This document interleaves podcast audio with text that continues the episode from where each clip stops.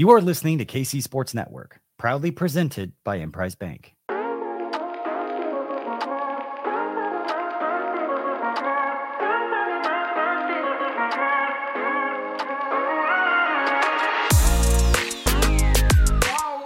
Coming up, the latest episode of Ain't No Seats.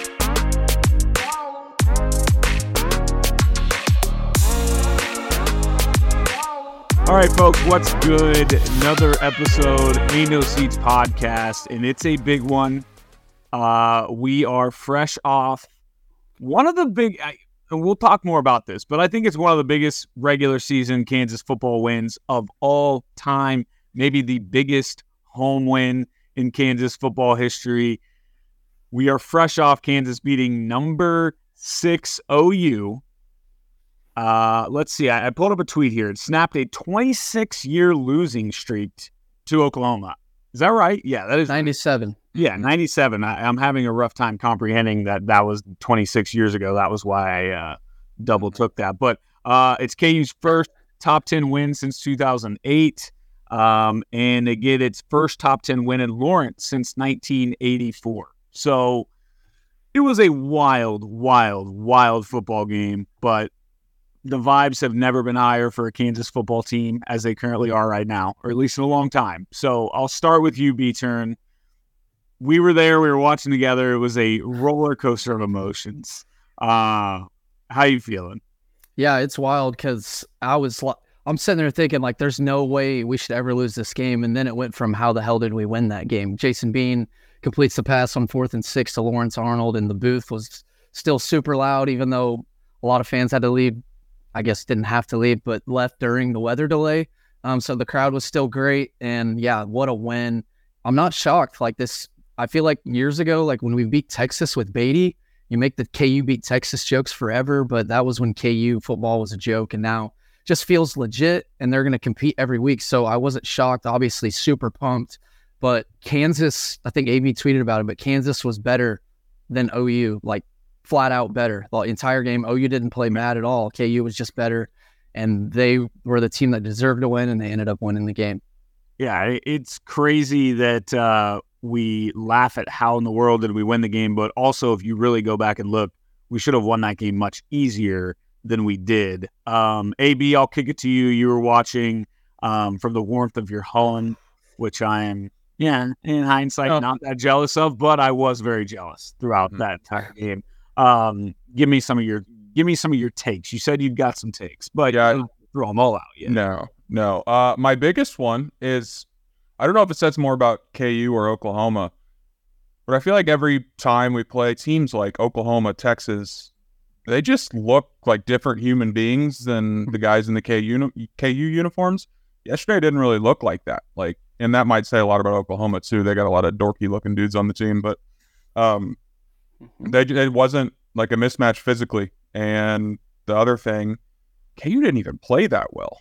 Like they were, they did enough to win, but God, look at how many mistakes they made, especially late in the game. And to still be able to pull out a game against the top ten team playing your what B B or B minus game. Like it just uh, the the ceiling is the roof, as Michael Jordan would say. It's it's kind of crazy to like back, backup quarterback, so many mistakes, and they still beat a team that was in playoff contention with the Heisman front runner ish going into you know yesterday morning. It really is crazy, and like B turn. I kind of like I've been I meant to go back and watch the fourth quarter and just ran out of time today, but I kind of think of the game as almost like three parts where it's like, or maybe even like well, four quarters, but no, not like that. But like it's, uh, you know, the beginning of the game, the weather's pretty nice. We're all looking around like, wow, we got lucky. Pretty nice weather here. Pick six early, Booth, you know, going absolutely bananas. We're up 14 0. You feel really, really good. And uh, then we have the forward progress call, which insane. I'll let you probably talk about that, B turn, because you were talking about it for four straight hours after it happened. But then you have the delay. OU gets a little momentum because of that call. You have the delay. And so, fresh out of the delay is like part two of the game where OU kind of starts to to take a little bit of control. They head into the half with a lead. Um, and then the third quarter is a blur. I don't remember anything about it. But the fourth quarter is one of the craziest quarters of football that I've ever, ever witnessed. So we'll get to all that, but I I, I want to start at that forward progress call, B Turner. Maybe even start with like, what was your mindset as we're up 14-0, looking like we're about to get the ball back if they call that correctly, and instead it's immediately 14-7, and then like I said, by the time we're down a half, so like. I don't know. Talk me through what your confidence level went from down to what after all that happened. Yeah, because OU had been making mistakes early. Gabriel obviously threw the pick six. Our offense was moving it. So they obviously handed off um, up the middle and we force a fumble. Craig Young picks it up. And the crazy thing is, I don't, AB, I don't know if I'm right here, but it looks like Craig Young could have like scored on that play. He picked it up and literally ran to the outside, the right sideline, and looked like he could have scored. But yeah, it looked like the running back was still moving forward. It's tough from the game to really say that. Like at home, you're going to hear the announcers, you're going to hear everyone talk through it, whatever. But the video looked like the running back was still moving forward. The O line was pushing him forward. The ball was clearly out. We clearly recovered it. Um, but I talked to, I got on the live with Kent after the game, and he said, kind of watching it more, maybe it was forward progress, but other people said they blew the whistle after the ball was already out. So I don't know. That just that was tough because, like I said, we had been moving the ball. It was 14-0, would have been our ball. If we put a drive together there, you're starting at the five or whatever, you're taking off a ton of time. Um, and it just felt like it killed the momentum. And then there's seven free points for OU. So I I don't AB. I'm sure you have more since you watched it from home, but I yeah, like Ryan said, I couldn't get over that play. And if we would have lost, I'd still be talking about it because yeah, live when that all happened, were you melting down about that call, or was it? It wasn't until really. I mean, obviously, I you know I boo in the crowd if I if the crowd thinks we got screwed, but it's not really until I see what Twitter is saying until I uh, really form my opinions. And it was like concerning when everyone on Twitter, let's be honest, my Twitter couldn't be more Homer KU, but it was even like OU fans were like, "Wow, mm-hmm. that was a that was a bad call," and so like was it clear at home on TV that it was a bad call, or did they just kind of brush by it? It wasn't super clear. They did talk about it on the broadcast, and they were they brought in Blandino, which though by the way, those referee analysts are always wrong. They've never been right once when they come on and tell you what it's going to happen. Um, but they said like it was kind of a 50-50.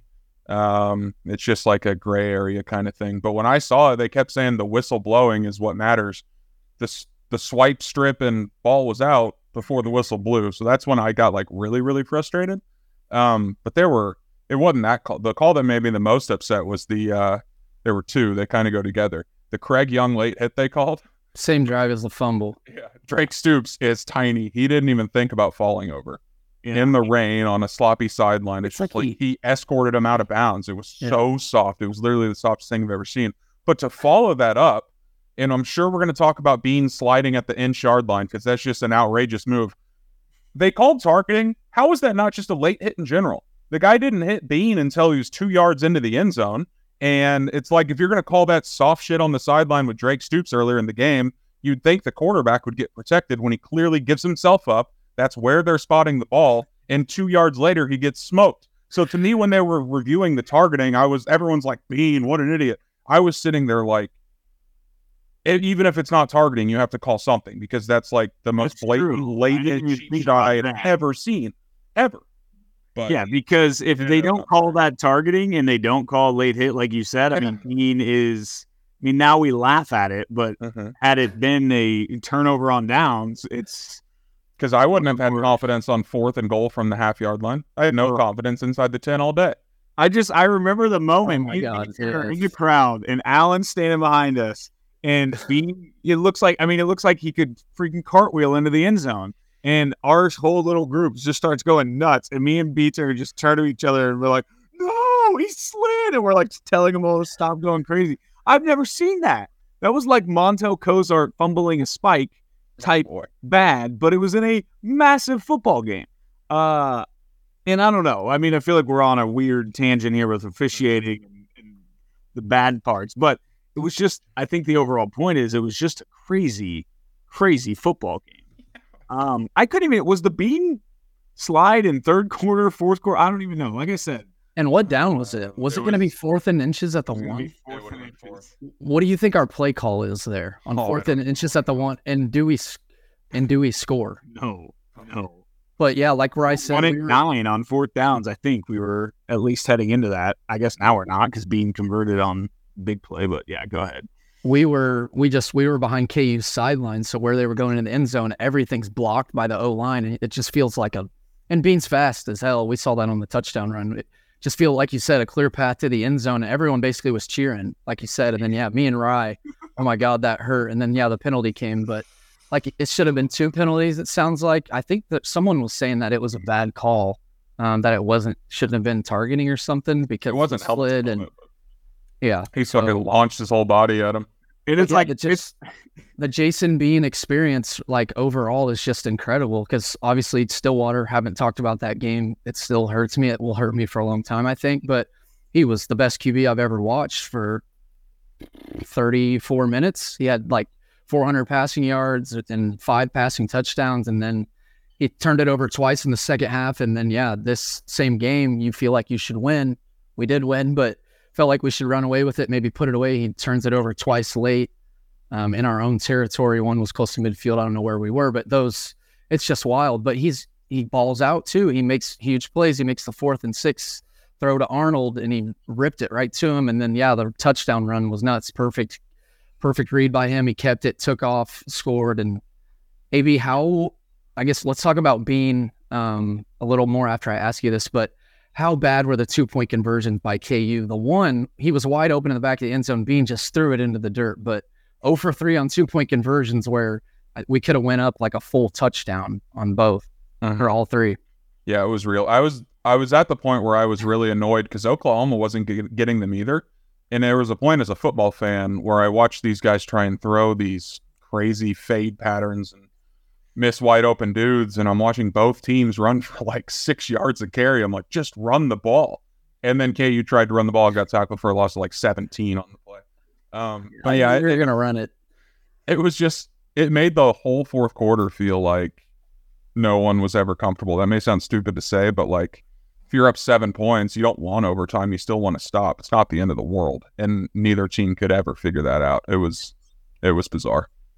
it it really was a weird like and i feel like bean was definitely the pressure was getting to him it was very clear which i then think was making it very hard for Kotelnicki to probably run the playbook he wanted to run because it's like you know the crowd saying run the ball run the ball go back to wildcat but i mean like B Turn said, you see those moments where Jason Bean is just slinging the ball around the field. He looks like a freaking pro NFL quarterback. So it's like he's just a top. I don't know how I tweeted that he's the best worst quarterback I've ever seen, but I think a better way to like almost describe him is I genuinely do not know if somebody has a bigger gap between the floor they can have during a game and the ceiling that they can have during the game, right? You know, like his peak at times is unbelievable, but three drives later, he can look like the legitimate worst quarterback you've ever seen on a football field. And I think that's why,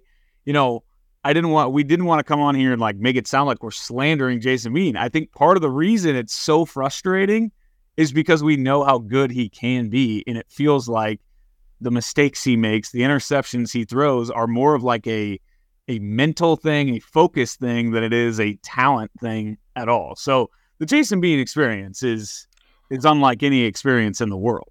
Like Yeah. Like the last drive, uh, the game winner, um, or the the drive to put us ahead, obviously. He utilized his legs. Um, he obviously made that throw to Arnold, but yeah, it feels like the pressure sometimes gets to him. But like you said, there's there's instances where he just looks incredible. I remember one when he's rolling out right, he slings it to Grimm on the sideline.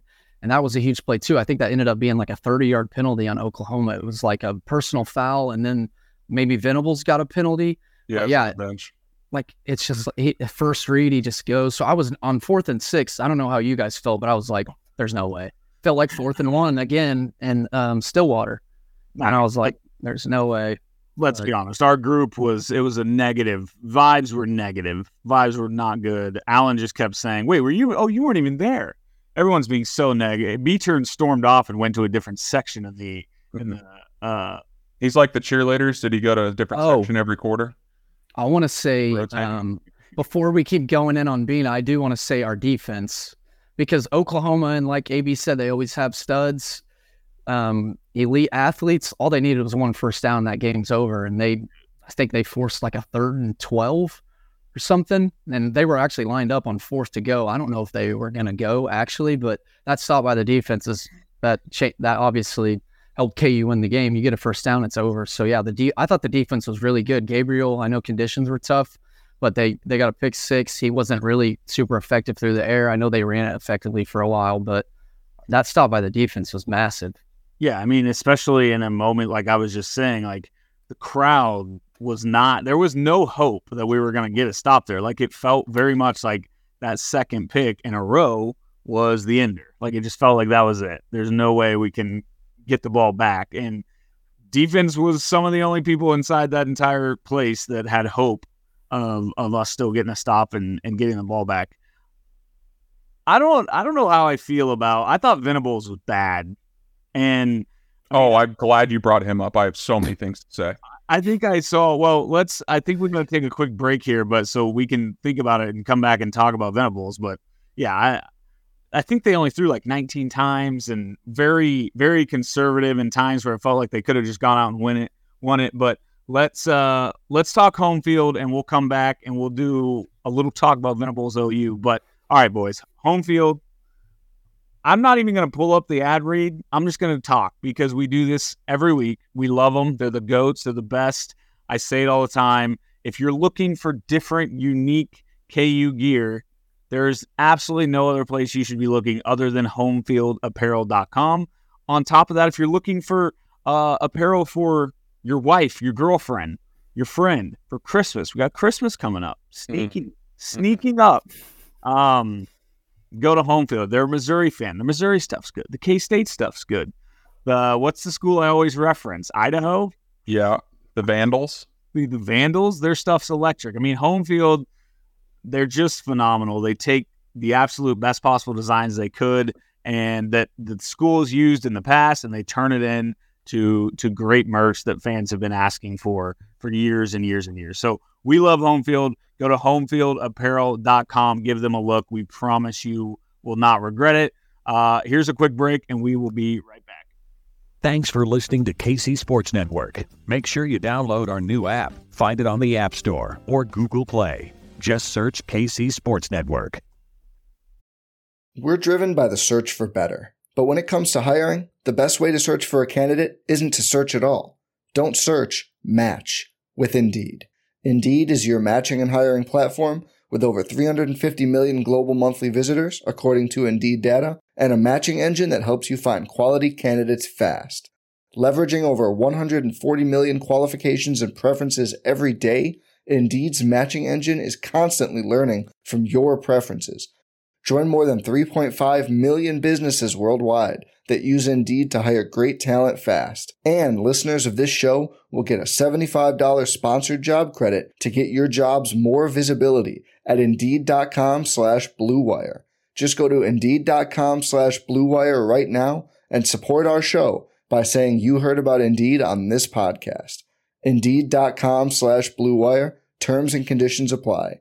Need to hire? You need Indeed. With threats to our nation waiting around every corner, adaptability is more important than ever. When conditions change without notice, quick strategic thinking is crucial. And with obstacles consistently impending, determination is essential in overcoming them. It's this willingness, decisiveness, and resilience that sets Marines apart. With our fighting spirit, we don't just fight battles, we win them. Marines are the constant our nation counts on to fight the unknown. And through adaptable problem solving, we do just that.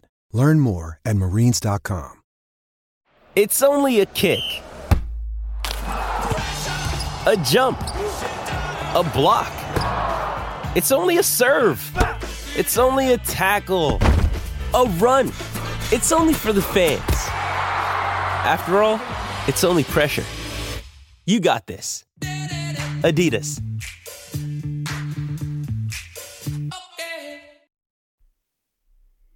Okay. So, AB, I guess my takes on Venables were like,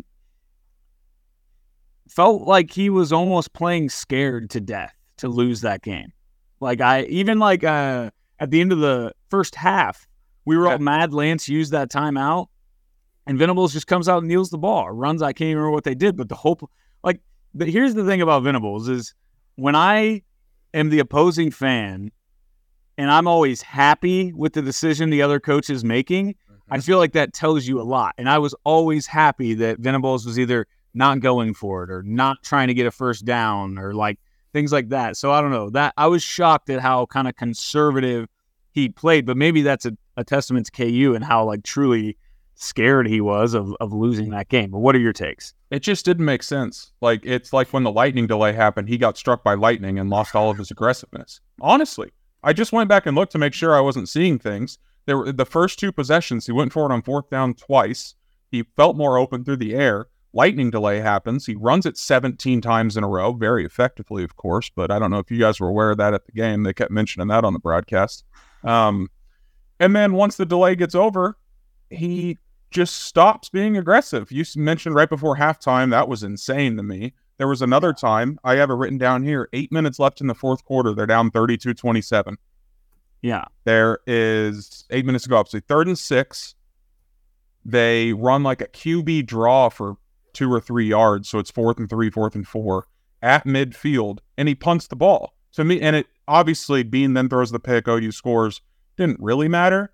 But in the moment, it's like you're down more than a field goal with eight minutes to go against a team that loves to run the ball. They're a few first downs away from this being over, and you're punting.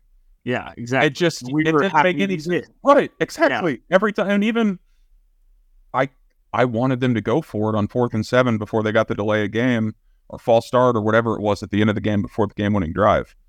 Yeah. Because I just maybe it's just me remembering Oklahoma teams from years past. I'm horrified of their offense and I'm horrified of our defense when those two go against each other. I thought they were for sure getting the fourth and seven, and then just a mental blunder in that spot to me almost comes down to coaching too. Like Yeah. I, I don't know. You didn't even It- let that be a possibility of happening. I don't Right. know. If they were really, I don't even know. Are we 100%? I never saw a post game. Were they really going to go for it there? Did anyone ask him that? Uh, I didn't. I don't didn't think there's see- any way. I was, Well, but like, what else were they going to do? They're at the 33 yard line or something. Yeah, but then you give. Uh, I think it was around that, but then they. No, I guess before the penalty. Yeah. Yeah. But was- then the it was question third is like, fourth and seven, but then if you don't get it though, like I feel like fourth and two or fourth and three would be different if you don't get it, Mm-hmm. and KU's going to get the ball at like the 40 and have to go. I know our field goal unit's not bad, but they only would have had to go like 50, 40 yards or so. I But but then you pin KU. I don't know. I don't think we would have went. I think I would be mad if we went for it. But yeah, it's kind of no man's land. The thing before the half that that was weird to me too. Obviously, conditions were weird, um, and it was tough. So you probably had to throw the ball. But why not run the ball on first and maybe get a drive starter stop going, them. feel out a drive, Yeah. and then try to go get points or something. But yeah, that was that was something. the that's thing almost about, what they did though. They ran it for like eight or nine yards on first down before the half, and then they took the knee. yeah. Okay. Like the guy ran out of bounds, I think, or got tackled on the sideline. But he, they definitely ran a play. It wasn't very aggressive, but I mean, if you got Yeah. one more yard, are they going to kneel on first and ten? Like, it's I just, just- the downs don't really matter at that point. I feel like the fact if they would have actually been planning to go for it on that fourth down, to me, if you're them, you're thinking if we pin Bean inside the 10 yard line, 15, even the 15 yard line, after seeing what he had just done the last two possessions, you're sitting there saying, there's no shot that guy does that. Instead, well, and I don't know. I mean, the punter still didn't make clearly didn't didn't have a good punt, but I don't know. It's crazy. I don't want to spend too much time on Venables, but I just wanted to make sure we were on the same page of like that guy felt like he was terrified. Mm-hmm. And maybe that is how good Lance and this team has become. But like he was very much not playing to win that game. He was just praying he was going to sneak out, sneak out without losing. And I don't know. I, I we'll see how OU does the rest of the season. I, I think they maybe you know they're still very good, but I don't think they're maybe quite what we thought they were. But uh, doesn't take anything away from KU. But Any other takes on that before we can? uh Or you go ahead, B turn. I just think the crazy thing to me is like we we were sitting there questioning what the weather or who the weather would um, benefit, and I feel like years ago, like we would have just got pounded on the ground. Like we would have when it was 21-17 or whatever they took the lead or 21-14 um we would have just got blown out like we would have lost by three four old ku would have lost by three four scores but we were able to just move the ball effectively um, go hat on hat with OU and run the ball on them at will. Like we, what is it, 41 for 225 and four rushing touchdowns. Crazy about that. And that's another play we haven't talked about, AB, is um, Hishaw's touchdown on the phantom hold on Reed Adams. That was, was 20 or 30 more yards, and that would have been touchdown number three for Hishaw. And Um, essentially the game. Like, yeah. Yeah. That was So- crazy. Yeah, well, that would have been five touchdowns, three for Hishaw. So yeah, the rain benefited us, I would say, um, and that's that's wild to me to say KU was better than OU in the rain. The weather. How- How much of that did you guys see? That holding call on Reed Adams. we couldn't tell. I mean, we saw the replay and immediately raged, and I think we were also on Twitter raging about it. Felt like the the D back kind of like just turned his back to Reed Yeah. Adams and just gave up. It's kind of what it looked like. Plus, it was a much bigger fellow blocking a much smaller fellow, and that's just always going to look illegal. But it's When I got home and really looked at it, it made me even more mad. Like if we would have lost that game, that and the forward prog. I mean, this pod. Well, we wouldn't have done the pod. Let's be honest. We'd be an absolute meltdown. The wheat backer and Chiefs, and you know. So, uh, It but just it felt late. It felt like a late call. I don't know what the commentators said about it, but that didn't feel like a whole. yeah, they um, were kind all. of 50 they were kind of 50-50 and said the same thing we kind of just did that it looked like the guy was turning himself but i don't know it, it looked like a hold but i don't think it was a hold was my final like thought on it And then we left we left a forty yard field goal short. oh my god yeah, we gotta we gotta talk about that whole. Or I guess let's just talk about. We recover the kickoff. let's just talk about the fourth quarter. Yeah. So, like, at what point? let's do it What at what point does Bean slide? Nick, if you have that info, is that in the fourth th- quarter? Is that in the third quarter? I'm just trying to think of when chaos starts to ensue. Does it start all I think it maybe starts on their fumbled kickoff where we get the ball inside the 20. uh-huh. And again, it, it reminded me of that Oklahoma State game where we like we have the ball in the red zone and it feels very much like I think we did we have 30 or I don't know. It feels like if Bean scores there, we are running away with that Oklahoma State game. Instead, he throws a just terrible pick, and we all know what happens. KU doesn't score again, and Oklahoma State wins the game. This time was it you we were starting to have those flashbacks. We're inside the 20, and you just feel, okay, we score here. We're very much in control of this game. And instead the holding call happens. And then I don't even remember. How did we end up? Oh, we do we run it on second and third, or do we pass on second and third and then miss the field goal? i got it uh Hishaw penalty run for three incomplete run for one we ran on third and 15 and got one yard. Get into field goal range. Yeah, try to get in a better. Yeah, and he left a. I- Was it online? AB the field goal, or was it Yeah, never? it was left too Yeah, I heard. I mean, it, it, it looked like it could. It was one of those where it's like, just hang on, just hang on, and then clearly, just goes- right when he kicked it. I remember B, B turn just yells, "He didn't even get it there!" Oh my god, we recovered. Where did we start the drive? Because yeah, I I called the I called them dropping the kickoff. I thought we were due for a break, and the guy was like stumbling around trying to, and it just looked awkward. And yeah, we recovered it. I think we started at the twenty. We had to. yeah. He says to hold it. That guy, that guy was a defensive end, by the way. That muffed that. if we get. Dude, yeah, if we punch it in, he was terrified. There's just multiple instances in this game and in Stillwater where we could have scored, put the game away. Um, we kind of the one in Stillwater, I don't really know what to say about the calls there, but we were up two inside the 30. We score there, you're up nine. That's two scores. And then, yeah, the Hishaw run, and that could have probably put it away. I know I'm not going to say two scores is insurmountable, but yeah, that to not get any points there and start at the 20 and you don't even turn the ball over just hurt. And, but all this stuff went against KU and they found a way to win. And I was telling Kent, like, when's the last time we really won a tight, at least league game like this? Was it like West Virginia, which we were down like the whole game? We came back, we kept being down 14. Um, Nevada's obviously not in the league, but that game was close this year. But it was just a weird game. But we hadn't really won any tight games. Even the conference game we won last year was um, Oklahoma State with Rangel. Um, yeah, Yeah. Texas and Austin. Yeah, that one is a tight one, but yeah, We needed to win a close one, and that gives even some confidence year, going forward. And like we either dominated teams or we had not dominated, but like very much were in control, or or had the Texas game, and then yeah, we lose the Oklahoma State game, which is just brutal. But so so that starts a string of just chaos, like I said, and uh we missed the field goal. It is what it is. That's a didn't even get it awful. there. just an awful swing though. Like that's the type of thing that you look back on a loss and just it makes you bang your head against the wall because you're like you go from thinking you're about to knock it in for seven at like or three worst case, and instead they have the ball, they have all the momentum, and I think they then come down and score. Correct? No, they punted. They went oh, three and Oh, out, okay, So this starts the Bean. or not three and out. But Is this enough. when Bean throws his first pick that gets deflected? Yeah. Yeah. And Um, was that just blanket coverage and a bad decision, or was it a was it both and just a bad throw? Yeah, all of them. It was it. I don't. I don't want to say too much. I don't want to be too negative. He just. He knows who he's Some- throwing. we're gonna get very positive here in a bit. I just wanted to talk through all this. Can I? Like I when this- could not keep it all straight. Can I ask you in, one question? in this moment, who are we picking? AB, can I ask you just one quick question, like Mhm. quick answer? On the second two point conversion to Cardell, when he just literally snapped it, stared him down, was that was that an obvious penalty on OU or remember Cardell like the two point conversion like at the start of the end zone?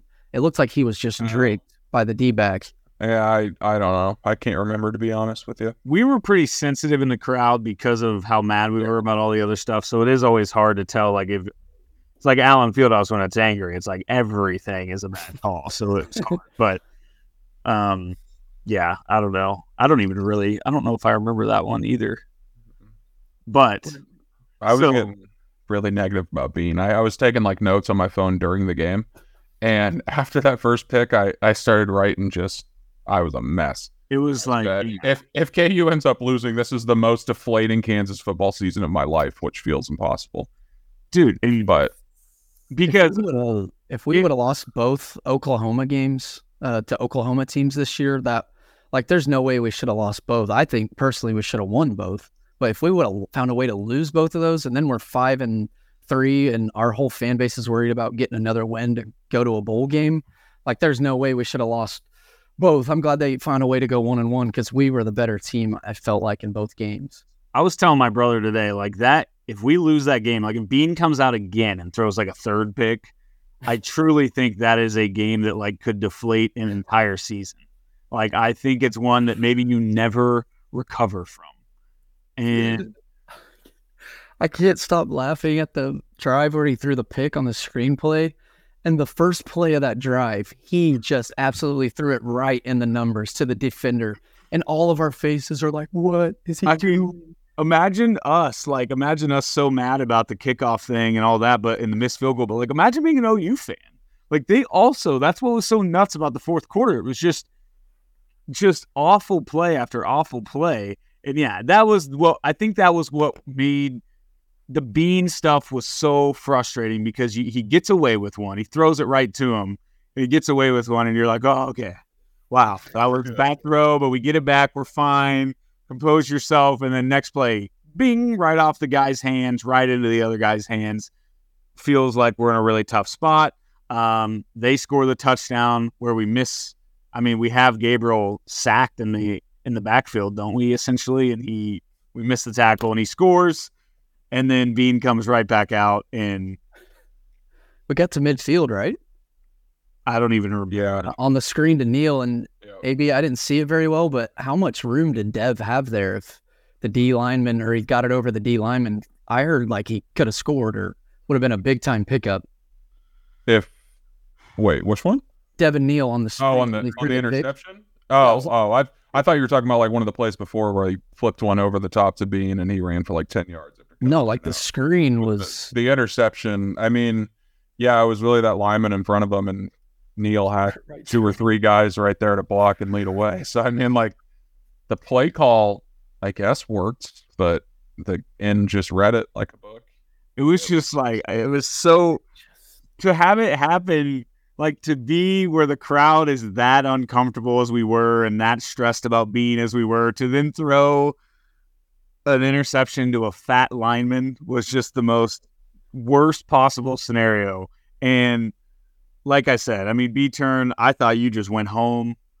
Uh, Well, I was walking around the bowl and I just, obviously in the back of my head, I know we have three timeouts, but I'm listening to Brian Hanni talk and and I just hear, and the defense stops him again. It's third and 12. And so I, I found myself in the student section. Um, and for the fourth and seven, I was nervous. By the way, that is across, directly across from where we were sitting. Yeah, I was taking laps because I, I still needed a way to get home no matter what. Kane and them stayed.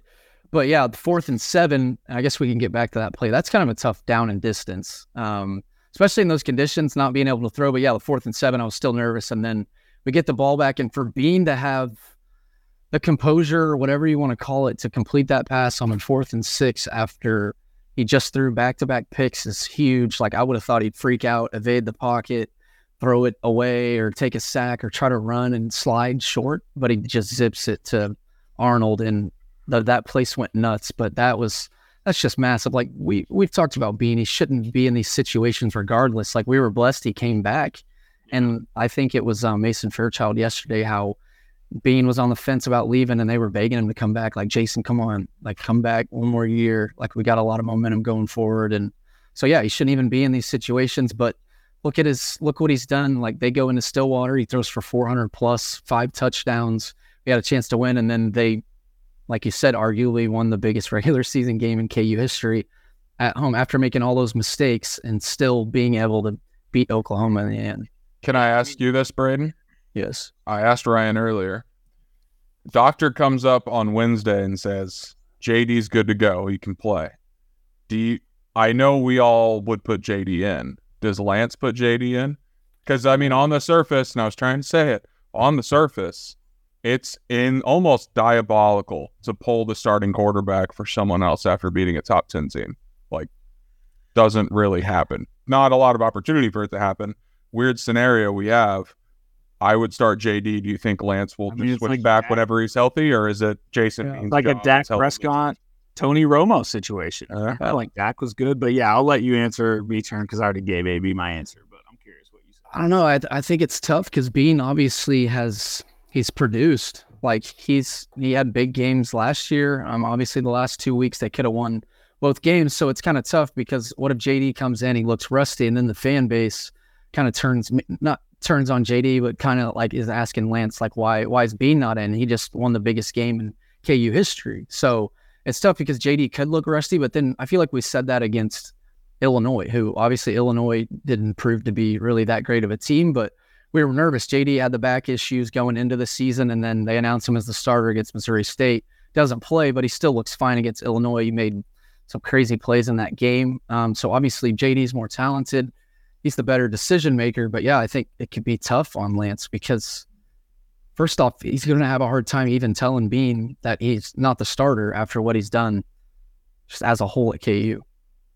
Yeah, I mean, so what I told AB is like, I get it. On paper, it does look crazy, but there's just no way. I mean, this team, if you plug J- Jalon Daniels into this team the rest of the season and he's truly healthy, not like a, it's a different story if the doctor's like, yeah, he can go, but, you know, he's not going to be himself. Yeah, then I may be saying, yeah, let's roll B now. But I think this team, and we're going to get to this, and this is the best part of what we're about to do. I think this team with Jalon Daniels healthy at quarterback can freaking win out and make a Big 12 championship game. Like I know it that even if they do win out, that doesn't guarantee anything. But I think Jalon Daniels puts we've seen the Big 12. We know what the Big 12 is now. And you cannot tell me there's a single game left on our schedule outside of K State, but I don't care what you say. There's no way you convince me that K State is far and above better than us. So it's like, if you tell me we can get Jalon Daniels back in at Iowa State, who's actually, you know, Iowa State's solid. Well, one point favorite as of now. I bet that moves to them being favored by by I it might have. they are Yeah. their favorite. Yeah. So it, I just think Jay, you have to go back to Jalon Daniels, and it is not like B Turn said. We're going to look back on this season and like we probably do not make a bowl game potentially without Jalon or without Jason B. Because if you're rolling out, I don't know Cole Ballard, the, th- I don't know who would be playing quarterback right now, and so you're probably you're definitely not winning against OU. You're probably not winning uh, against UC. I don't know UCF. Right. They're I think awful. we would I have. could play quarterback and we'd have won that game. But Yeah. that, my point is like Bean Bean has been massive. But Bean Still is has three wins. exactly what we needed him to do but now it's. I mean, if JD's ready, you go to him. Yeah, and it's it's just wild what JD's capable of. I mean, last year he looked he obviously sat for a while, looked a little rusty late in the year. Um, but then the bowl game, he did something like we've never seen. Like he set bowl game records. So he's capable of just massive nights. He's a great decision maker, moves the chains. Like KU is so freaking good on third downs when he's the quarterback. So yeah, he's capable, I think, of beating most teams in the country. Um, so yeah, I, I I guess just like what if you guys are Lance, like what's going through your head? What do you think is going through his head? Well, I forgot to make my last point, which goes with this. If I'm Lance, I'm sitting there thinking, okay, we've got Iowa State. It's a one point game. It's going to be a very close, stressful game. And then maybe out, hopefully Cincinnati's not stressful and hopefully Texas Tech's not stressful. But you got to think they're all probably going to be single digit games in the fourth quarter. So to me, AB is literally growling like a dog at these takes. So I'm, I'm excited to hear. But like my point is, we feel pretty good, and I think based on that reaction, AB, that you feel pretty good about us playing in four close games to end this season. And there's no, oh, okay, you're the you're the reverse. But either way, my Throttle two of them. my point is, if we are in close games, I want Jalon Daniels on the football field. I just do. The guy is nails in big moments. And even though I know Jason Bean was clutch on that fourth and six, I don't think Jason Bean can sit and film this week and look at Lance and say, hey, I deserve that job over Jalon this week. It's not that Bean was horrific, but he, I don't know. It. We were very close to having a whole podcast about how Jason Bean single handedly lost us that football game. And so that's just it's more of a it's more of how much I trust Jalon Daniels. I'm just so ready for the Jalon Daniels experience to happen again because fun. I think we can go forward out in this season, and who knows what happens. So let's just end there or end that conversation, and maybe unless you have more on that, but let let's talk about Well, I have one random thing. I have one rant about the OU game. This is you guys will have no idea what I'm talking about. Um because it happened on the broadcast. Anyone that watched at home will know what I'm saying. OU OU had the ball. It was right before Gabriel uh Oh. Gabriel that scored and then there was like a I guess the ball hit the ground and came out at the end. But whatever OU scored to take the lead again. It was 2:30 and that's when the broadcast was supposed to end, which is crazy anyways. But they just cut out of the game and went to a jungle law commercial and then like two other commercials. They come back from the game. KU's already got the ball back, or OU's going for two at that point. I had no idea what happened. I saw Braiden tweeted something about a fumble and Lance being upset. No idea what he was talking about because I saw jungle law on TV while OU's inside the five. Oh, what's that? It was what real was bad. that fumble? Yeah, because no one said It was anything on the Twitter. dude. so that- he, he was Yeah. definitely down. The guy reached It was across, right the ball across. and Lance- then- yeah, Lance. After- fired up about- No, yeah, they scored, and then like Lance on the sideline, like it would definitely it was a clear touchdown. Mhm. Like he, he Yeah. was across the plane, the ball, um, the ground forced the ball to move. Yeah. I don't know what I'm trying to say, but Lance after they scored, like I, I know he does this all game. Like he's just he was pissed at the like following him up and down the sideline, pointing at him to come over here. Like so, I didn't know what it was because I knew that was a clear touchdown, but people around us obviously were mad because, like Rice said, the refs the breaks didn't go quite go KU's way the entire day. So everyone's just going to be fired up no matter what. But yeah, that I don't know. I just didn't know what Lance was that upset about. Like maybe it was a penalty on the play, but I just didn't. I didn't know. I mean, the jungle law. It's just so funny that it was Oh, jungle law. Like Yeah, of in that big of a Imagine moment. they're flying over the booth with a banner too. at What a time. time for jungle law! Like getting the absolute best money's worth they could have mm-hmm. possibly got for that ad. So Um, one more question about the game that we kind of talked about when Venables pussied out and didn't try to score. What was that timeout by Lance?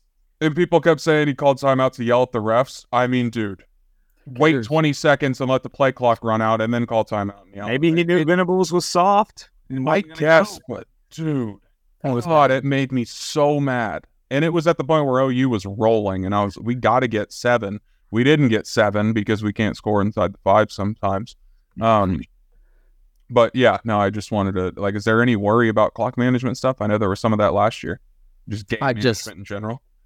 I'm not sure with him. I just have scars from Andy, Andy Reid, which one of the best coaches ever, but he did it again today, and it somehow benefited the Chiefs. Um, but yeah, that was Ryan knows. Um, I guess Ryan hasn't watched enough sports with me. Like he was shocked that I was mad during the game, but Well, broke his no, hand when watched- KJ Lawson hit a three in the Yeah, well, yeah. I mean, I guess that I was a different story. money. That was all based around gambling, and maybe this was too. But That timeout was bad. he was, hey, Beecher was angry. He was very angry, angry little man, not little man, um, just an angry man. That was um that was a really weird timeout, and I just noticed it right away. And I'm kind of forgetting the situation, but we obviously could have took off like 30 more seconds, or maybe Mhm. Venables should have called one or something. Yeah, yeah, we- Venables we should have. kicked the field goal. I mean, that was the worst part, as you call it. was a classic yeah, yeah. Beaty moment, right? Where you call timeout and punt, or you call timeout and then I know we called a timeout and then ran another play, right? So it wasn't completely Beaty who was calling timeouts and then trotting the field goal unit out. Oh my god! But yeah, I mean it was bad, but I don't want to waste too much time on that because like it No. really it really didn't matter. And to answer your question about clock management, here's the thing: at the end of that football game, one team had three timeouts left, and it saved them and it allowed them to win the game. Venables had two left because he blew one early in the second half. I don't even remember why. So like mm-hmm. when it mattered, Lance was Well, I, I have questions about the clock management on the KU drive to end the game as well. what scoring? No, no, not even we have really to talk that. about that though. There was there was two minutes left in the game, and we're acting like there's 20 seconds. Like Jason Bean probably had a few more yards, and we know that's just him. He doesn't want to get hit, runs out of bounds. The pass to Fairchild, he had at least five yards and could have taken a dude one on one. Maybe he breaks through, he catches it and steps out of bounds right. There's like a minute 45 to go. I will uh, like it, it, run some clock. You want to burn the clock because it almost happened. Oh, you can go down the field in two seconds and score. Like I would have even- scored in eight seconds. We don't have that flexibility because we couldn't just score Yeah. when we wanted to in the red zone. So we had to score regardless, and I didn't want it to come down to a field goal at that point. no, But if KU's then lining it was up, fine. But yeah, like the stepping out of bounds, like immediately, like we had to go down in 25 seconds was a little annoying. If if KU's lining up like literally for an 18 yard field goal, what's going through your head with the way that day went and the extra points in Stillwater and it's rainy? I mean, But yeah, they were letting they were- a pretty solid job, but yeah, terrifying. But yeah, OU was obviously letting us score, which they should have been. Mm-hmm. Um, but and I, I think you just need to score at that point. But yeah, I, I don't. That's just a situation that I feel like you could get a bunch of different takes on. Like us three could all have conflicting takes on that. I feel like you should personally fall short of the end zone. Um, but like you said, what I mean, or like I said, like the field goal unit, you you're just going to be nervous no matter what. So do you just go ahead and score, or do you fall at the one, let time? I don't know how many timeouts they had left, um, but or and then do you let time tick off and run another play, and then you got to worry about weather, like handing it off and stuff. But so I just didn't know what your guys' take was on that whole situation. I was obviously I would have loved if Neal fall, and I don't even know. I feel like Neal kind of was just a little shocked almost that he got through that far and was going to score. So I don't. I mean, I didn't care because to me, I didn't want it coming down into the wind, rain. You've already missed a field goal. OU's got do who know OU may block the punt. And the other thing I felt decent about it is, like I said, Gabriel had hardly thrown the ball at all. Like I wasn't totally sold that OU was just going to come down and sling the ball around and go on an 80 yard drive to win the game. Now, they completed one just Hail Mary prayer of a pass, which I can't believe we allowed to happen, but I was fine with scoring. Um, but it, it was quickly terrifying. AB, you mentioned clock management. I thought if I were going to question anything, I just thought it was weird. Like on the, so hard to keep track of all the possessions late in that fourth quarter, but like I think it was like the first pick being through, or maybe the second, probably first. It felt like there was like two minutes, 50 seconds left, and we kind of abandoned the run and started falling in love with the pass, which is what led to the interception. So I don't know if you call that clock management or like game awareness, but I remember us all being frustrated with that. But I don't know. I don't. What You were mad. you do? You were you were mad that I was saying we should run. You were saying there's there's two minutes. They got to go quick. I'm looking at it right now. Yeah, Oh. two, it was 245, and they just picked up a first down after multiple runs with Bean. Uh, then Luke Grimm had a catch on fourth and four. First and 10 from midfield, 245 left, incomplete pass, incomplete pass that should have been picked, and then the pick. Dude, so he completed two big fourth downs then. I forgot Grimm was on fourth down. That one was quickly forgotten because of what happened three plays later, but it was a, it was clutch in the moment. Um yeah, I I just wanted I have to know like what what was going through your guys' head when they did convert that long bomb. They called the PI, he still caught it, and then on the last play of the game, I think it was whatever from the 23 last play of the game. Like, were you convinced they were going to score, or did you feel okay? I didn't I want flag. I was very I felt good when it came to the final play. I felt good, but I was very nervous that they were going to come complete that pass because they how many plays did they run between that and the very final pass? Two. Um, And they got like a penalty on the first play, so then they started at like the 15 or something. mhm. Yeah, so I was just like, I felt like they were gonna like that was almost gonna snap them into like Gabriel. I I was pretty terrified when they completed that pass. Now, when it came down to the final play of the game, after we got a couple stops, um, God, yeah, Nick just said they ran three Yeah. plays after that. I mean, That, the first one after was like that little. It took forever to develop, and it ended up just dumping it down to the running back who ran for five yards, but it took Which like was- ten seconds off the clock. Terrible. I mean, The other thing that was crazy to me, maybe our pass rush is better than I thought. We were getting home on that two hail mary attempts like immediately. The first one, I, I can't remember if it was Booker or who. Booker hit him on the, the end of the game, maybe, but Yeah. there was one the guy like Gabriel's trying to throw and he underthrew it by ten yards because he got hit two seconds into his drop back.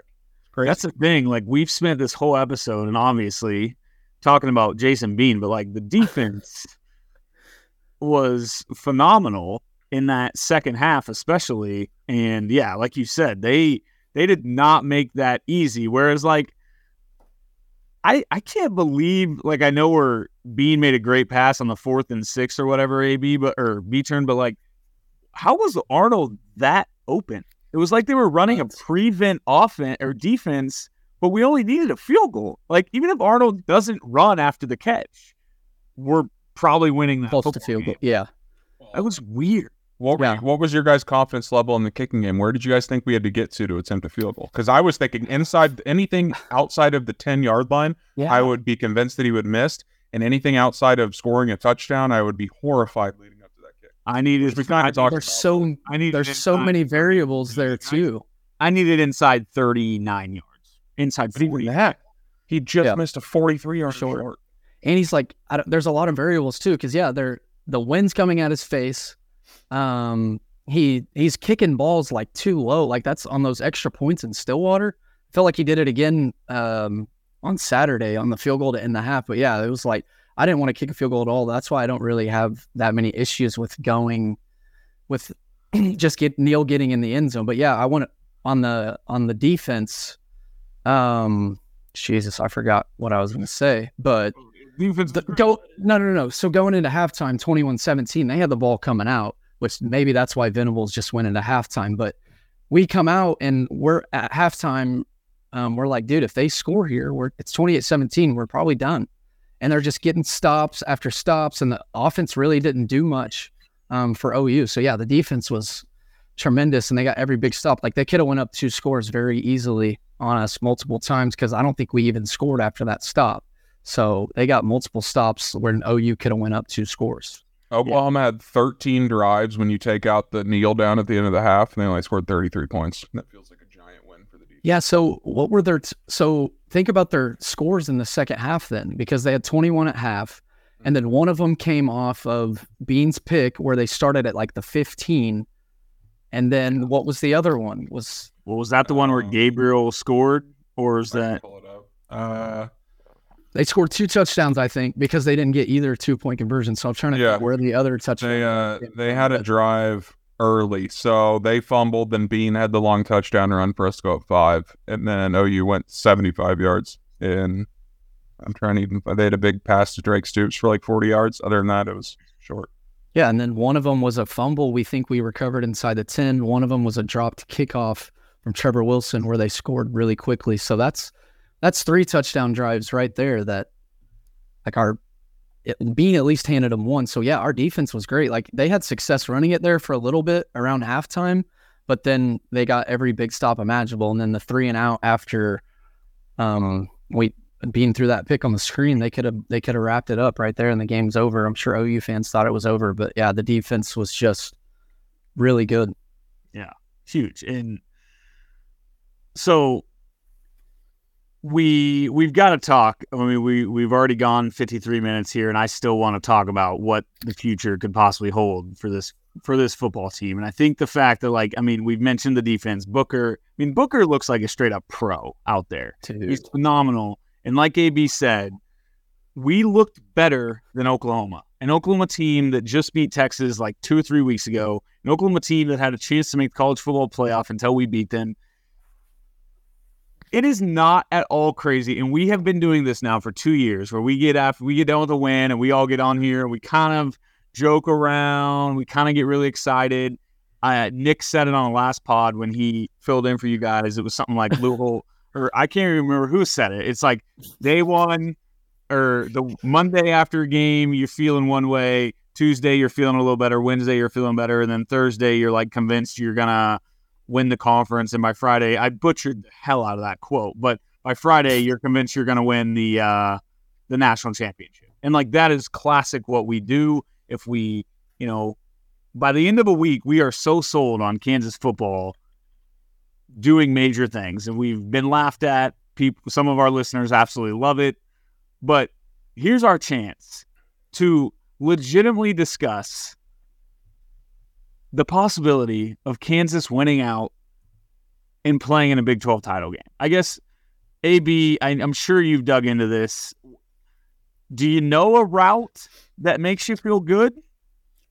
I'll tell you the one, and I don't know if this is the easiest path, but it's definitely the one I've thought about the most due to hype and excitement for a certain game. Let's go into my hypothetical world here and imagine K State beats Texas this week in Austin without Quinn Ewers. Not impossible. I think it's like a six point spread. Like they could absolutely win that game. Yeah. KU wins in Ames. KU beats Texas Tech at home next week. K State beats Baylor next week. Right there, we're looking at eight and two KU versus eight and two K State. K State oh six and one in the conference. KU's five and two in the conference. That gives Iowa State another loss, Texas another loss. The only other two teams above KU in the standings are Oklahoma and Oklahoma State, who play each other next week. And you know, let's just root for Boomer Sooner, Boomer Sooner, because we got the tiebreaker of them if it comes to it. But that's my whole thing. Can you just imagine that game in Lawrence, Kansas, KUK State? Both teams at that point would probably be top 15. Top 15, it's game day, 100%. Oh, Um, so oh, man. what if obviously we we want to look at that KU K State matchup with like both of us. When what if Texas beats K State? Like would that that would still help us, right? And that's gonna be seems like the more realistic route, isn't it? because even we wouldn't be like technically in trouble, right? If Texas if Texas wins, because you at that point you Well, just probably assume Texas yeah, is in the game. We've got to assume it's gonna be another team regardless. Well, there, there's so there's five teams that are four and one right now. Uh, Oklahoma, Iowa State, Oklahoma State, Texas, K State. KU takes care of business. That's two of them that are gone. You're just going to have to hope that. I, I don't know. I mean, honestly, our best route to get in is probably to play Oklahoma State in the championship. Is that crazy? KU Oklahoma State this year? If Oklahoma State wins in Bedlam next week and OU has two losses and Texas loses to K State, they have two losses. The tiebreakers are crazy. I have no idea what they are, what they could be, what they will be. It's so hard to like pick this apart right now because there's seven teams within one game of first place. So like I, I don't even know how to approach it to be honest. But Yeah, and God, dude, the issue is like Oklahoma State. If they win this weekend, they are not losing again.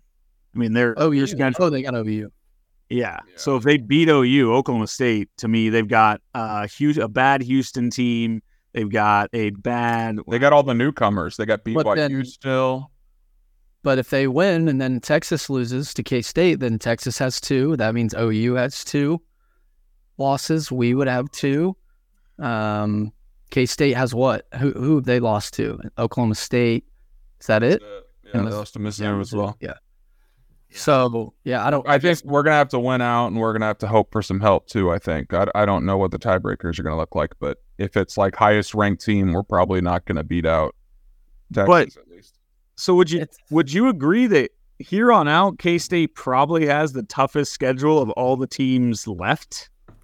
None of them look that horrifying, to be honest. K State's got to go to Kansas. Texas. They've got Baylor. They've got to go to the booth. People forget, have not lost there yet this year. Um, and then they've got to go, or then they've got Iowa State, who, Farmageddon, yeah, the real rival. anything can happen there. So I'm not saying K State's like it's gonna be a gauntlet, but if they were gonna, if there was any team on the list that you could say could easily drop two lo- or lose two more games, it would be them. I think, other than maybe, well, not us. We're not losing two more games. No chance. Let me let me tell you one thing. I just looked it up with our You're friends at insane for that. DraftKings just to see what the odds were for the Big 12 championship. Yeah. We're still 35 to 1, boys. Still quite the long shot. Why did I jump to the Big 12 championship? Why did I do this? Why didn't we just start with like, can we win eight games? Can we win nine games? Can we win? But ah, I just, I guess I forget. It's I forget how much some of the teams suck. Like UCF is terrible. Houston's terrible. also Cincinnati's terrible. like it. I know these combos are crazy, and last year we were pretty nuts for talking about Arlington because we just weren't there yet. But dude, I mean, we just talked about it. Like we were, we were better than Oklahoma, one of the biggest brands in the country, obviously one of the best um, teams in the league. And our quarterback didn't play that well. A lot of things went against us. And then even in te- even in Austin, yeah, they had 650 yards. We didn't have our quarterback, and it was a one possession game with what late in the three minutes left in the third quarter. So they've shown they can compete and they can beat anyone. Even we said that about TCU last year, where we were in that game late. So it's not. I don't think it's crazy to have those combos, but it's just wild that we've closing the gap that much compared to the top teams in the Big 12 like this quickly. And obviously, I want to win out, but a thought and conversation I had with some friends yesterday was nine and three, and you have a bowl game to win double digit win, double digits, 10 wins, um, and they'd go 10 and three, like year three in the Leipold era. Yeah, I mean that's probably the more realistic thing we should be talking about, but I just feel like this was the one time it was like not crazy to talk about a route to the Big 12 title because the Big 12 is chaos.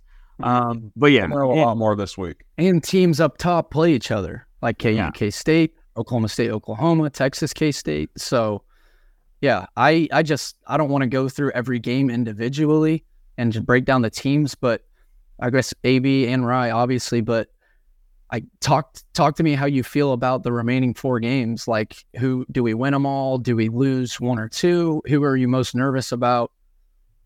I think I'm very worried about the turnaround from such an emotional win over OU. You're going into against Iowa State, who's not flashy, and it's kind of felt like Iowa State had gone from like that up and coming program, and now we've kind of like taken their spot as that storyline in the conference. And Matt Campbell's kind of just sitting there lingering. Still really good coach. The team, half their team got kicked off the team for gambling. Just kidding, but they had all that stuff going on. But like they've sneaky been good. And so that's the game I'm worried about is like, are we going to show up to a crazy environment and just kind of be stunned at how good and physical and tough this Iowa State team is? So that game does scare me. Um, but the thing I'm trying really hard to do is not let past, you know, we've said it time and time again, but not let past experiences where when we showed up for big Big 12 games, it was like we were just not there physically, talent wise, anything. We are now. We are. We belong on the same field as Iowa State. We've been better than Iowa State this season, I think. And if Jalon Daniels is playing, I think that takes it to a whole another level. So I would say outside of obviously the K State one, the Iowa State one is very much I'm worried that not that we won't take them serious, but maybe we just don't know how truly good that they could be. And and it's a road game. So I don't know. What do you think, AB? Yeah, I kind of agree. It's like the biggest natural letdown spot in the history of the world. But mm-hmm. again, like, kind of speaks to like we want JD back. If JD comes back, does that give the team a whole nother boost, or does that make it a distraction that they're changing things up? Like, I wouldn't think so. Everyone loves No, JD. So, like, if, if Yeah. and that's what kind of makes me think like if he is back, different game plan. They're really moving on because it's a completely different look than it was literally yesterday. Um, but I don't want to like get in my mind too much about JD coming back or not. Because at this point, frankly, I don't know. You guys feel I'm tired of thinking about it. I'm tired of talking about it, and I'm tired of worrying about it. I'm just waiting until Saturday. Whoever goes out goes out, and that's going to determine my mood for the rest of the I- weekend. I think I'll be at the same point as you are right now mentally if he does not play Saturday. Yeah. For me, not playing him Saturday against OU kind of felt like, well, you know, if we lose to OU, we're okay. It's really these next four games that we really need to go get. Um, give him an extra week, but you're now in a spot where we just talked about where the odds are stacked against you, but you're still in a spot where if you went out, you can make the Big 12 title game. And if you if he was available if needed on Saturday and doesn't play this Saturday, yeah, I'm kind of just over it. Like it, there's something that would just be very weird to me. So uh, I don't know. What about you, B turn? Um, I don't even I don't know what I'm supposed to answer, but I'm just sitting here thinking like we need JD to I feel like we need him Saturday in that environment. Like, yeah, Bean is the older older QB, more experience. I'm, I can't even think of too many road games that uh, JD has won. Obviously, he won at Texas as a youngin, but I it just feels like an environment that's obviously going to be crazy. Jack Trice, like Iowa State fans, as much as they bother me, they're they're nuts. They even if for the Big 12 tournament they show up like their fans, they show up, they're loud. Um, Hilton's crazy, like that. That place at night is wild. So it feels like a game. We need JD's decision making and composure. Um, and I hate to do this, but I wanted to say it on the Oklahoma State um, preview episode. But Jason Bean in his career has one road win as a starter, even including North Texas. I'm pretty sure. Yeah, and I mean, I hate to be negative. I'm just That's the- the thing. JD. that's the thing about Jalon Bean or J- Jason Bean is that uh, it is a there. It's mental. It's not talent. It is mental. But um, the thing about it is, Jalon Daniels won at Houston last year. He won at West Virginia in a huge, I mean, overtime game. Like you, I mean, you you nailed it. But now's the time. It is time for Jalon Daniels to play and to be the starting quarterback at Kansas because we now have a four game stretch ahead of us that could end up being, I mean, the best like ending to a season ever. Even if we end up, even if we drop one, and like you said, we end nine and three, what bowl game are we going to in that scenario? Like, we are officially in a spot where this season could be extremely, extremely special. And Mhm. I can't, I cannot handle another game where Jalon Jalon Daniels does not play. I just Yeah. he needs to be out there. He needs to.